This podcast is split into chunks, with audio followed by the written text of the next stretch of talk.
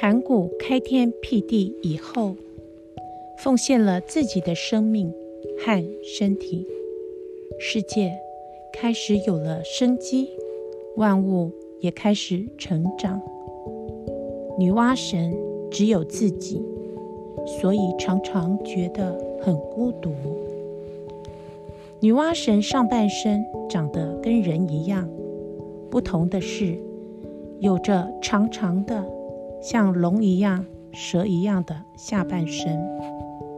有一天，女娲神坐在池塘边，看着池塘水里自己的倒影，心里觉得很寂寞，因为又是只有自己的倒影陪伴着自己。忽然，女娲神想到：“对了，我可以试着用泥捏一个跟我样子一样的泥偶来陪伴我呀。”于是，他用池塘的水和池塘边的泥土，看着池塘水里自己的倒影，照着自己的样子，开始捏泥偶。女娲神捏的泥偶。有着跟自己一样的上半身，但是他帮泥偶的下半身捏了两条腿和两只脚。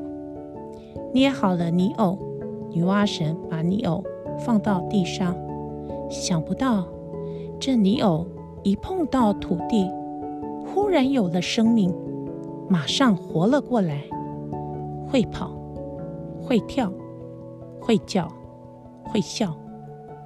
而且，因为是女娲神照着自己的样子捏出来的，这泥偶也跟女娲神一样，讲着一样的语言，一样的话。女娲神觉得很有趣，把这泥偶叫做人。她不再觉得寂寞了，她想要有更多的人，让这个世界更热闹。于是，她继续捏着。一个又一个的泥偶，创造一个又一个的人。时间久了，女娲神觉得这样实在是太慢了。有没有什么更快的方法，可以让世界各处有更多的人，让世界更热闹呢？于是，她采了一条藤蔓，沾了泥浆，心想用她的神力。让甩出的泥浆都可以有跟他捏出来的泥偶一样有人的形体。他挥洒出第一鞭，果然，这些掉落的泥浆有着跟女娲神捏出来的泥偶一样有人的形体，而且一样的，一碰到土地，也都马上有了生命。会跑，会跳，会叫，会笑，说着一样的话。女娲神觉得很高兴，这个方法好多了，快多了。于是女娲神继续用藤蔓沾着泥浆，向世界到处挥洒，世界到处因此有了越来越多的人，人开始在这个世界生活。过了很长很长一段安稳的生活。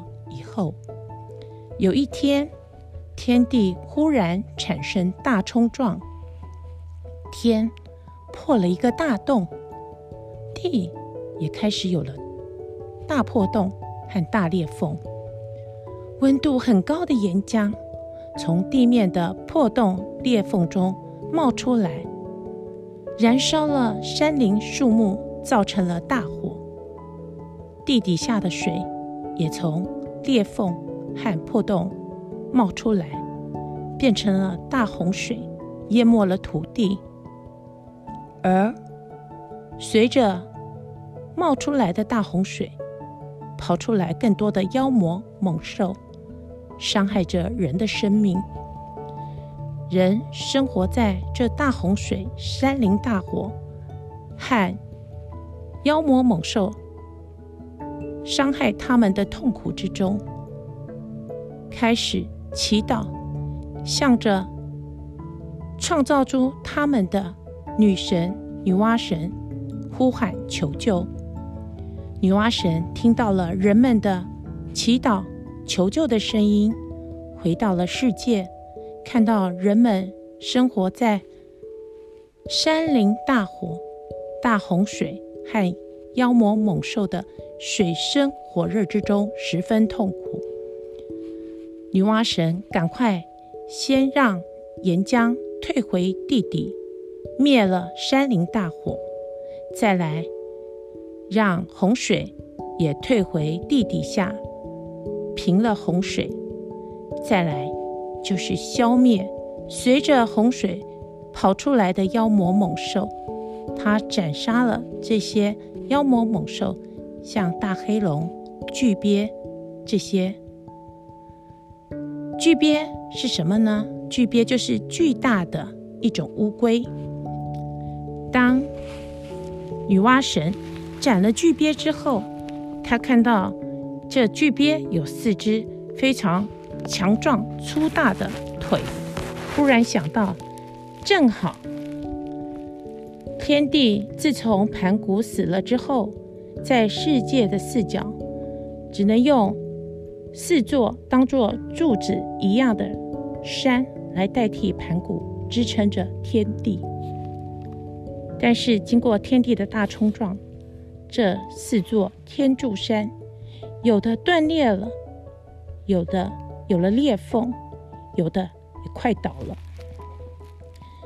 于是女娲神心想：这四只粗壮的龟脚，正好。可以用来代替这四座天柱山，支撑住天地。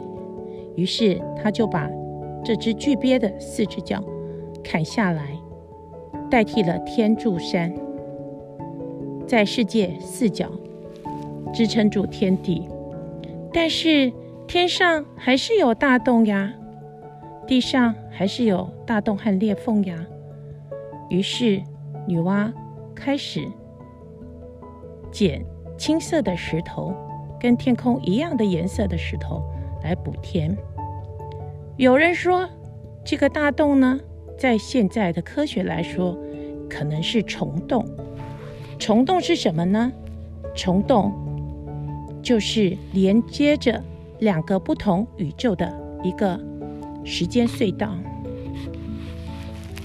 女娲捡了青色的石头，开始补天上的洞。补呀补的，但是青色的石头不够了，于是女娲开始捡青色、黄色、红色、黑色、白色五种石头混在一起，烧了炉柴来炼石，把把这五种颜色的石头，希望能够融化它，变成像粘胶一样的岩浆，能够把天空补起来。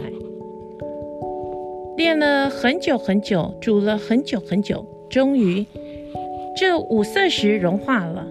女娲用这岩浆像粘胶一样，把天空一层一层的涂抹补起来了。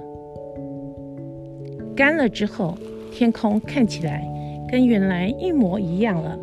只有在白天黑夜交接的时候呢，原来五种颜色的石头的色彩。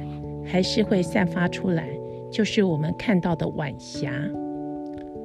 天补好了，地上的裂缝和大洞呢？女娲用原本炼石燃烧的炉柴的灰烬，把这些大洞和裂缝也补好了。于是人们终于又可以在稳固的、平静的世界里继续安稳的生活。